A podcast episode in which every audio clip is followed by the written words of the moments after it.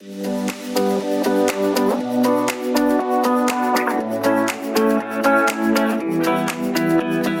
I'm Alice Liveing, best-selling author, personal trainer, and host of Give Me Strength, where we discuss the positives of living a stronger life physically and mentally with the hope to inspire you to do the same.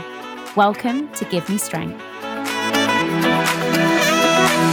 Our guest today is Dr. Kirren, who is an experienced clinical psychologist with over 18 years of experience working in clinical mental health settings, including inpatient and outpatient clinical services. She undertook her clinical training in 2004 at the prestigious University of Oxford. She is an Associate Fellow of the British Psychological Society, a title given as recognition of several years' experience and contribution to the field of clinical psychology, and has worked with both children and adults in the NHS, within private healthcare, with schools, with local authorities, and within the family courts. I'm so excited to have her here today to discuss this huge topic of anxiety and specifically health anxiety. So, Kirren, welcome. Yes, it's so good to be here, and thank you for having me. And uh, what an introduction! I feel like that is that me? That uh, am I those things? But I'm really excited to talk about health anxiety with you today and and anything else anxiety related. Yeah, and I think that you seem to have sort of found yourself as a kind of expert in that niche. Um, it, there doesn't seem to be many other people talking about it. And when I really thought of covering this topic, it was you that instantly came into my mind as someone that would be great to kind of uh, really rely on as an as an informative source and also a credible source of information in this space. How did you find your way to working on dealing with health anxiety, coming from such like a broad psychological background, what sort of helped you to kind of dial down to working on health anxiety specifically? I've worked as a psychologist for 20 years, and you're right, the, the breadth of experience that you um, get in the NHS is uh, so wide. And actually, one of my first patients I ever saw as a trainee had health anxiety. So my first encounter uh, as a you know semi uh, psychologist was with somebody with health anxiety. That wasn't really where what led me to where I am now.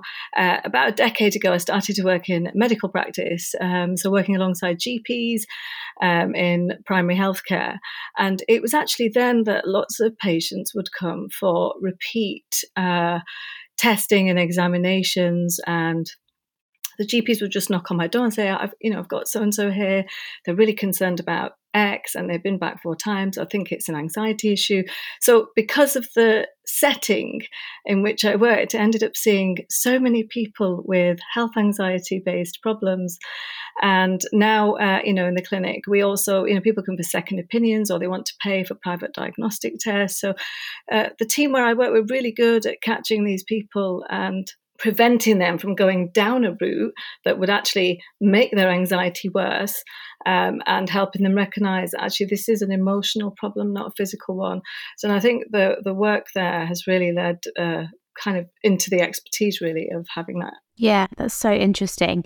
And I guess we're speaking about health anxiety without maybe properly defining it. Do you have an official definition of what health anxiety is and how it manifests? Yeah, so the official term actually been renamed in the recent diagnostic manuals. It's now known as illness anxiety disorder. Uh, I still call it health anxiety because that's what I've called it for so long. Uh, prior to that, it was known as hypochondriasis in the in the olden days.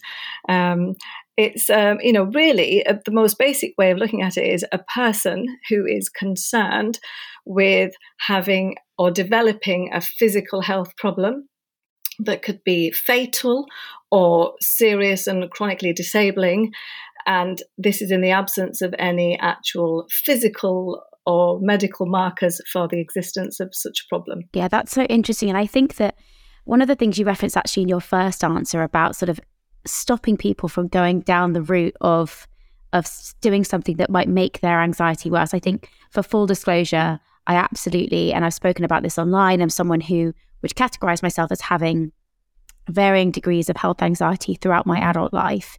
Um, and I think that it's something that I've had to work really hard in therapy on and, and still am challenged by. But I think that what I found really interesting was you talking about, and I know that there are people listening who probably have similar feelings and relate to this in terms of when when a bout of health anxiety strikes, the number one thing you want is a definitive answer from a doctor who says, This is not wrong with you. Like, you're fine. I can have absolute mm-hmm. categorical proof that this is not wrong with you.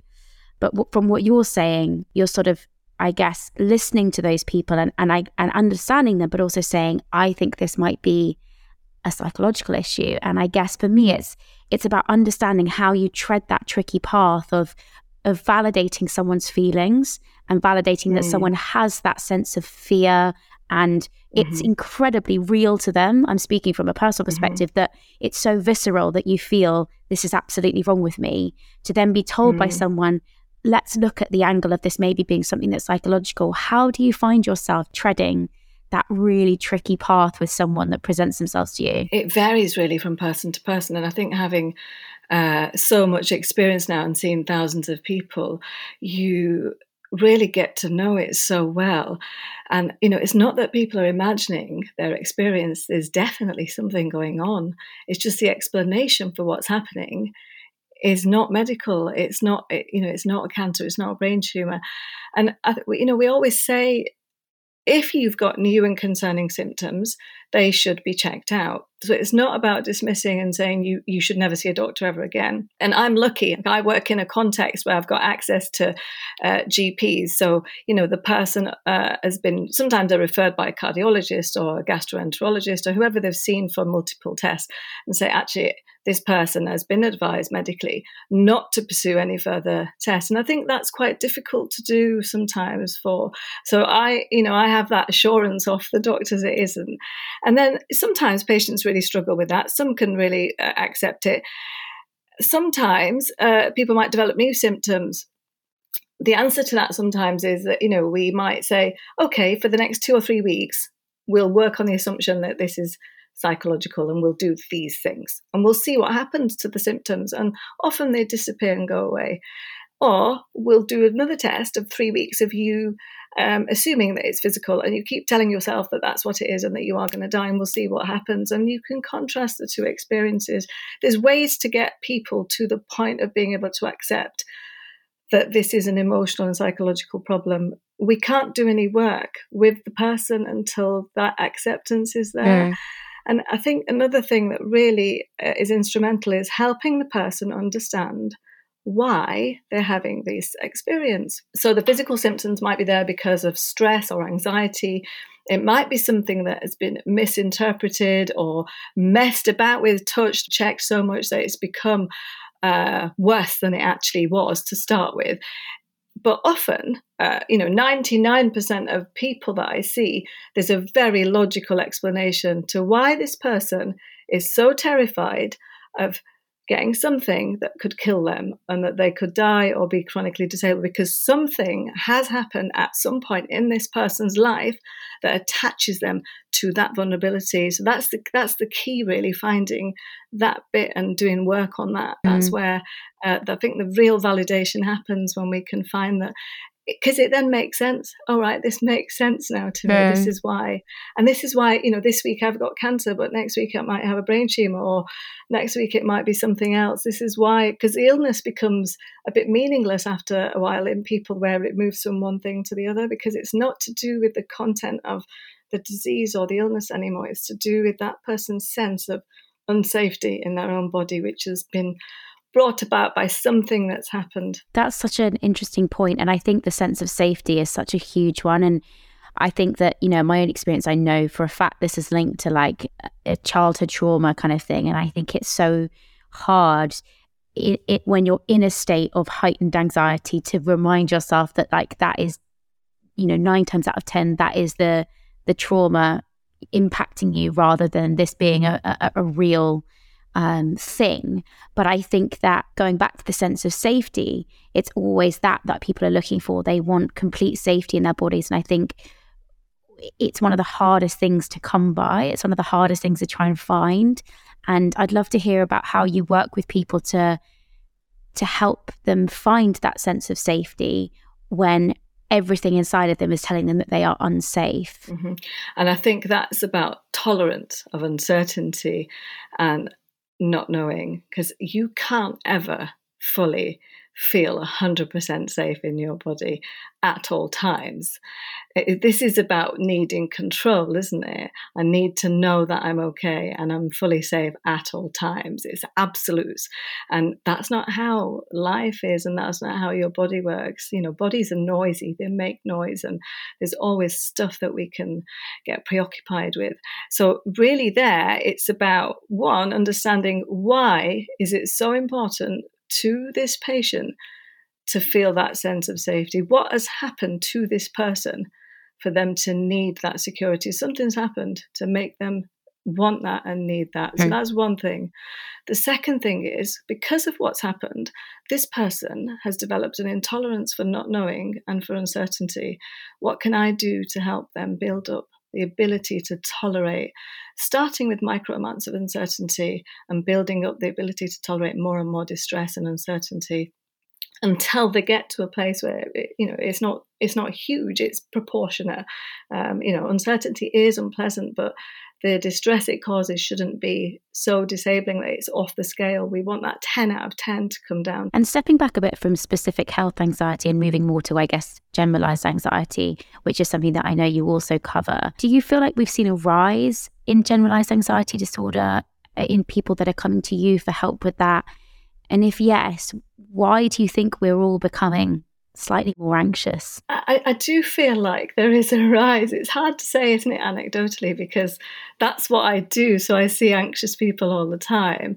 Um, but there is a rise. Um, I think um, the last figures I looked at 284 million people um, globally uh, affected by anxiety, and those are the people that we know about.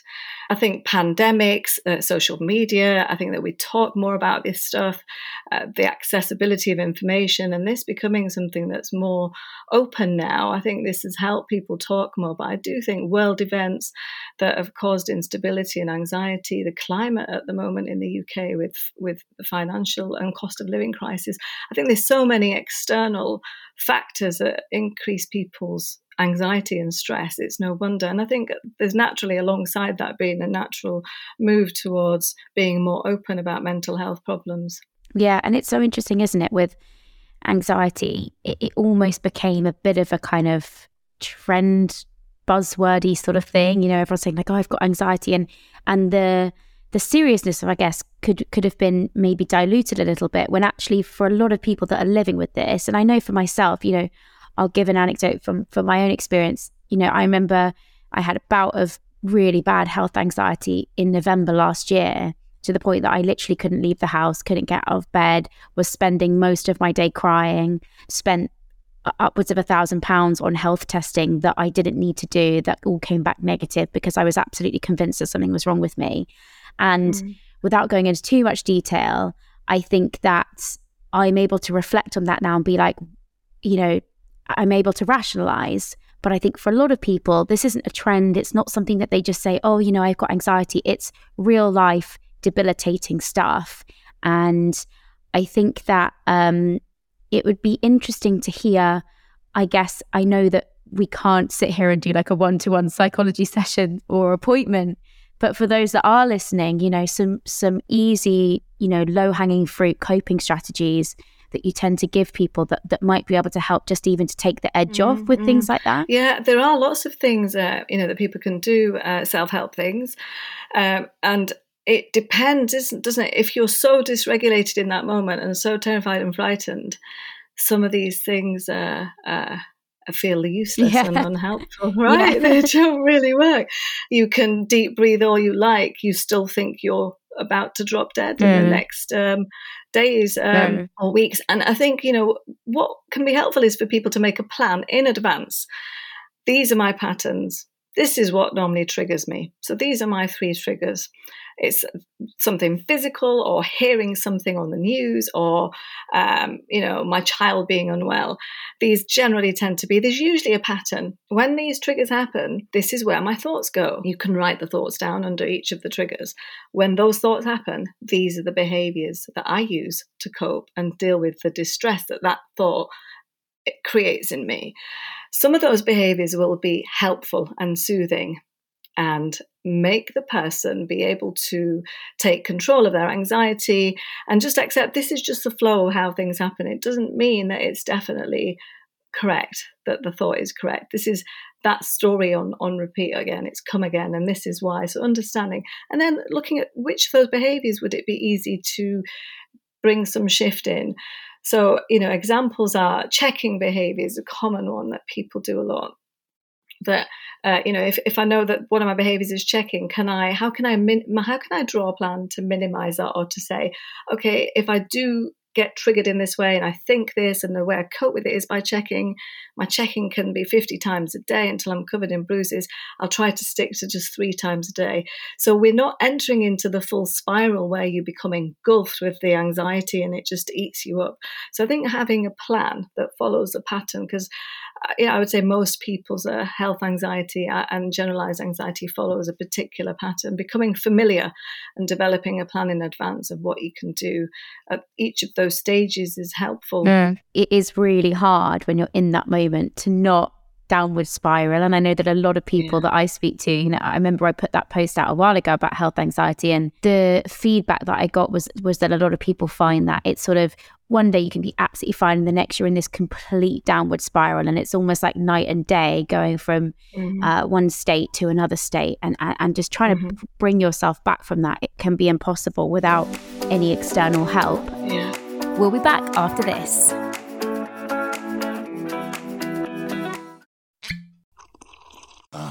Mmm. The first taste of rare bourbon you finally got your hands on. That's nice. At caskers.com, we make this experience easy. Caskers is a one stop spirit curator with an impressive selection of exclusive, sought after, rare, and household names in the realm of premium spirits and champagne. Discover the top flavors of the year now by going to caskers.com and using code WELCOME10 for $10 off your first purchase. Get $10 off your first purchase with code WELCOME10 at caskers.com. Welcome back to Give Me Strength. When it comes to anxiety generally, I find that it's really interesting what leads us to to be triggered and I think that social media can play a huge part in that and I sit here as someone who uses social media every day. I love it. I think it has so many benefits but I do see that I can absolutely understand how it can play a role in in anxiety. And I think you mentioned something earlier about this kind of vast access to just so much information being one of the things that can be a blessing and a curse in some ways. I think that, you know, for example, I can scroll Instagram and learn about this condition, that condition, whatever. There's all sorts of things that we can be bombarded with. Um, do you find that there is, I guess, a way to be able to use social media, I guess, in a little bit of a healthier way. If you're someone that has, a, you know, a tendency towards anxiety, are there any things that mm-hmm. you try and advise people to do? I mean, I'm always a realist in these situations, so I understand that stopping using social media just isn't the option. So I yeah. guess when it comes to finding realistic coping strategies, are there any things that you find help people? to drown out some of that noise when they're in a state of anxiety? Yeah, there is. And I often tell my patients, you've got to stop following these accounts. You know, I say, what, what do, you, where do you go? What do you look at? You know, some of them in forums about, you know, cancer or forums of uh, people that have been bereaved, and uh, you know, you've got to get out of these places because one of the things that will maintain your anxiety problem is you reinforcing beliefs that you are unsafe and bad things happen. Bad things do happen and we can't stop them from happening. But the proportion to which your mind believes that when you're constantly looking at that kind of information becomes absolutely huge when in fact it's still it's still quite a small proportion. And it becomes harder to accept that yes, that did happen, but it's not happening to me because people think actually it's everywhere it's happening to me. So i do say to my patients stop following who do you follow? You know they follow an epidemiologist or uh, cancer survivor pages and i say you've just got to stop. You can still use social media but your responsibility is to take care of your mental health. You've got to have some boundaries around some of the things that trigger you. And if that's one of the things then consume stop consuming health information online. If you've got concerns it's better to go and see your doctor look at this information. Mm. And just one thing that cropped into my head then, which I, I don't know, it's just a top level thought, but in some ways, it, it's almost a sense of self harm that people bombard themselves with this this information. Do you know what I mean by that? In that mm. it's almost like you know that this is not going to be good for you by looking at it, but you're almost so drawn to it in a sense that mm-hmm. you know you have to read it and understand it, particularly when you're talking about sort of the forums and the pages that can that can uh, discuss a lot of these topics. Um, it's almost even though you know it's going to be awful for you and a trigger for you, you you, you can't help yourself but do it. And I think that's such an mm. interesting psychology to understand. Yeah, it is very interesting. I think that comes down to trauma, Alice, because people are imprinted upon by the experiences that have taken place in the past. And we, I say, you know, if we say that there is a blueprint for feeling unsafe, when your uh, mind picks up on that that stuff whether it's there there's this powerful and unconscious pull towards the the thing um, that speaks to the thing that's imprinted on your mind. Um, you know, it's like the psychology, it's the psychology of familiarity, and this is the blueprint for safety and danger and threat. And that stuff speaks to this, and this is really imprinted on me because of bad stuff that has happened to me. So that it's really powerful. The pull to go there is quite powerful um, for people, um, even though you know it's it's it's unhelpful, and they recognise that it is. It can be quite hard to break, and I think it's easy to say, "Oh, just stop looking." Uh, some of my patients that really struggle with that, we really try to uh, bring about a gradual reduction. So they've got to learn to tolerate increasing amounts of, uh, you know, delaying their reaction to wanting to look. So they build up the confidence to be able to have those boundaries because you get sucked in really easily. Yeah, definitely. And I think that again it's something that i i really did feel that when when you're in a state of anxiety and you think something's wrong with you, almost the default mechanism is to read more about it, which almost makes it 10 times worse. Um, yeah. And you just sort of get sucked into such a hole of, of, um, of, like I said, just that downward spiral. I wanted to step back a little bit and maybe have a think about um, your role on social media and how you found your role um, delivering really helpful information on on this sort of stuff. And it's it, it's not just yourself. There seem to be a number of psychologists who are sort of cutting through and really having a, a really healthy presence online with helpful information um, that they're sharing to people, which which can really help people who who can't access, you know, whatever it is, whether that's counselling, therapy, uh, psychological services. Um, do you find that that's almost the reason why you've gone down that route? I guess we know the NHS is stressed. We know that a lot of people don't have the ability to access these resources. Did you really see that as your kind of calling to say, well, I can do this stuff in clinic, but also I can put across this stuff online, which is also going to help a whole group of people. Yeah, it really was actually. And it started during the pandemic that um, I had a bit more time. I wasn't going physically into the clinic. Uh, we were all working from home, and there was a bit more time to do some of this stuff. So it was my first uh, foray into that that world, um, and uh, you know, I was really taken aback by the response. And I think, you know, 85% of people that suffer with um, an anxiety problem will never get help or access to help in their lives. And I think, you know, private therapy really is a luxury for people. Most people can't afford it, and most people don't meet the threshold for NHS help sometimes, or that they have to wait so long and they're in such distress they need help right now.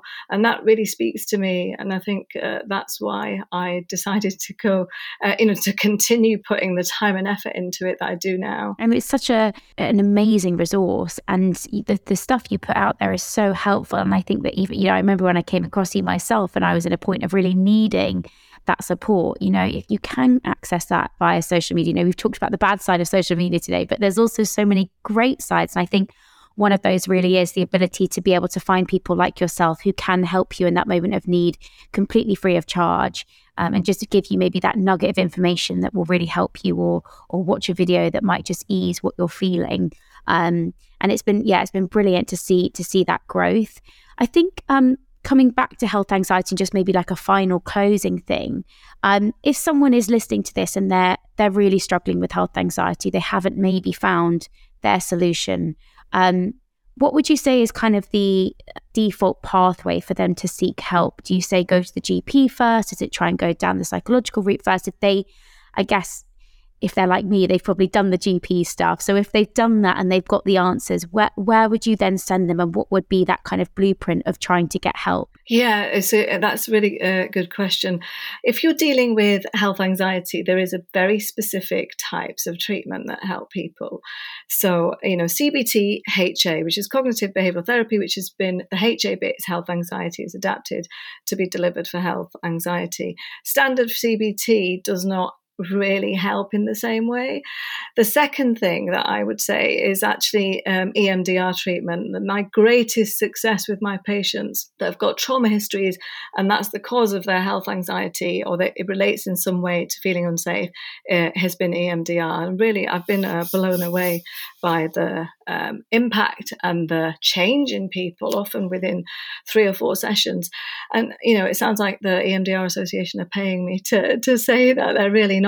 That treatment is very difficult to get um, on the NHS because there's not that many people trained. There are people, uh, so it's worth speaking to your GP and asking if you can be referred for that.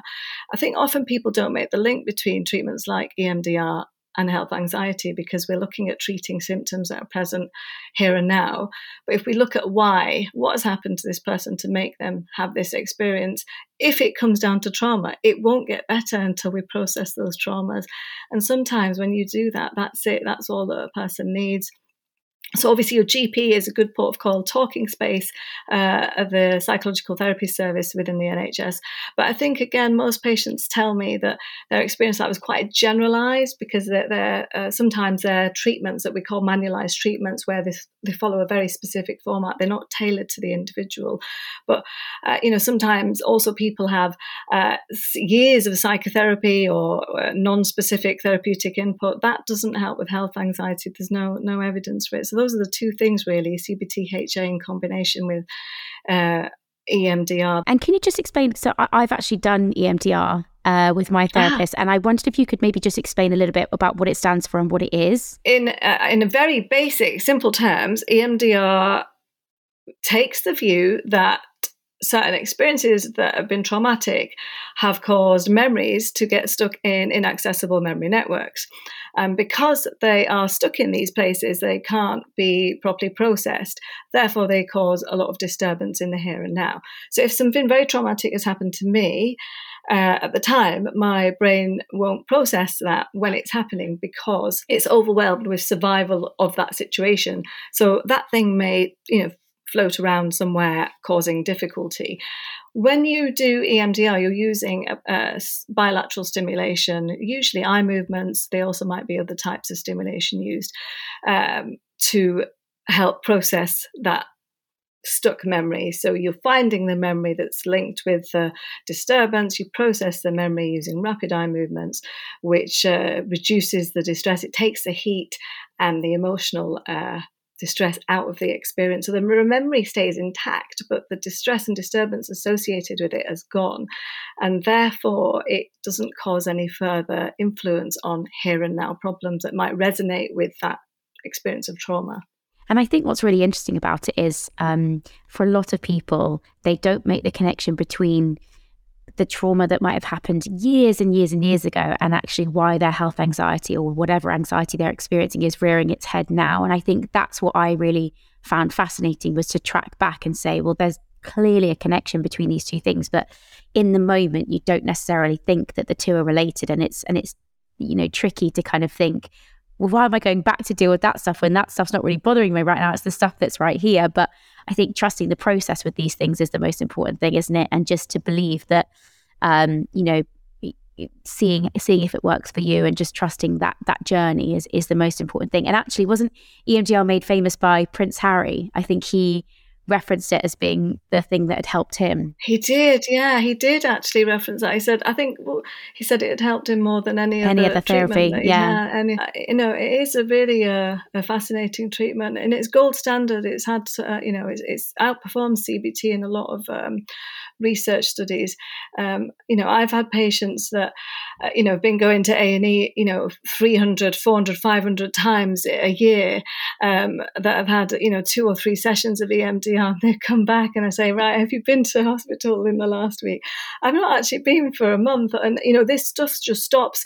You're not telling people to do this or not do that. You just do the treatment and off they go. And then this stuff just starts to change um, because the trauma has been processed, even though it might feel like, well, you know, when I was 18 and I had the panic attack and it made me feel unsafe. And now I'm 45, I'm still uh, chasing diagnostic tests that actually, when you process that, um, trauma that that thing is now gone and it, using emdr you can trace back to find what the source of the yeah. uh, problem might be so I, I think it is um, hard sometimes to make those connections but uh, that's the job of the EMDR practitioner to find and make them connections and support you through that process. Definitely. Kirren, it's been so, so interesting to talk to you today about health anxiety. And I know that it's quite a complex topic and we can't go into too much detail, obviously, because um, it's not like a one to one session. But I do think that what we've covered today, I hope people will find really helpful. Are there any other resources that you would like to kind of put out in terms of stuff that people, like maybe there's books or websites or anything that people might find useful if they're in a bit of a tricky place? The books, there's not a lot of actual books that um, I recommend because they all t- some of them take uh, you know within a, within some of the books there are things that are not evidence based or that they're um, they stray away from something or they completely dismiss and discount things that um, I think is unhelpful for uh, people to read and think, well, it's all to do, you know, my health anxiety all to do with my mother or my father or, or this or that. Is too they're too simplistic sometimes, but there is a um, there is an NHS guide that I could send a link to you. Would that be best? Yeah, maybe we could put that in the show notes. Yeah, it's a specific one for health anxiety, and it's been developed by um, psychologists. Um, and uh, there's uh, also another website, CCI, which has a, a, self-help program that you can work through for free for health for health anxiety. That's fantastic. So I'll send you the links to to both of those. That'd be brilliant, and we'll put those into the show notes. Uh, well, thank you so much. I really appreciate your time today. It's been great to connect with you. And like I said, I really hope that this uh, episode has been helpful for people. Um, and like I said, if if anyone does need any other help, we'll put some stuff in the show notes. But also, I'd really recommend going and checking out Dr. Kirren's Instagram, where she has so many helpful videos that I hope will help you if you're in a state of anxiety. Thank you so much, Kirren. Thank you for having me. Thank you so much for listening. I really hope you enjoyed that episode. I would love it if you could take some time to rate, review, and follow the podcast as it really helps others to find it. We have a new episode dropping each week, so this will also ensure you don't miss out. See you next time. Insanity Group.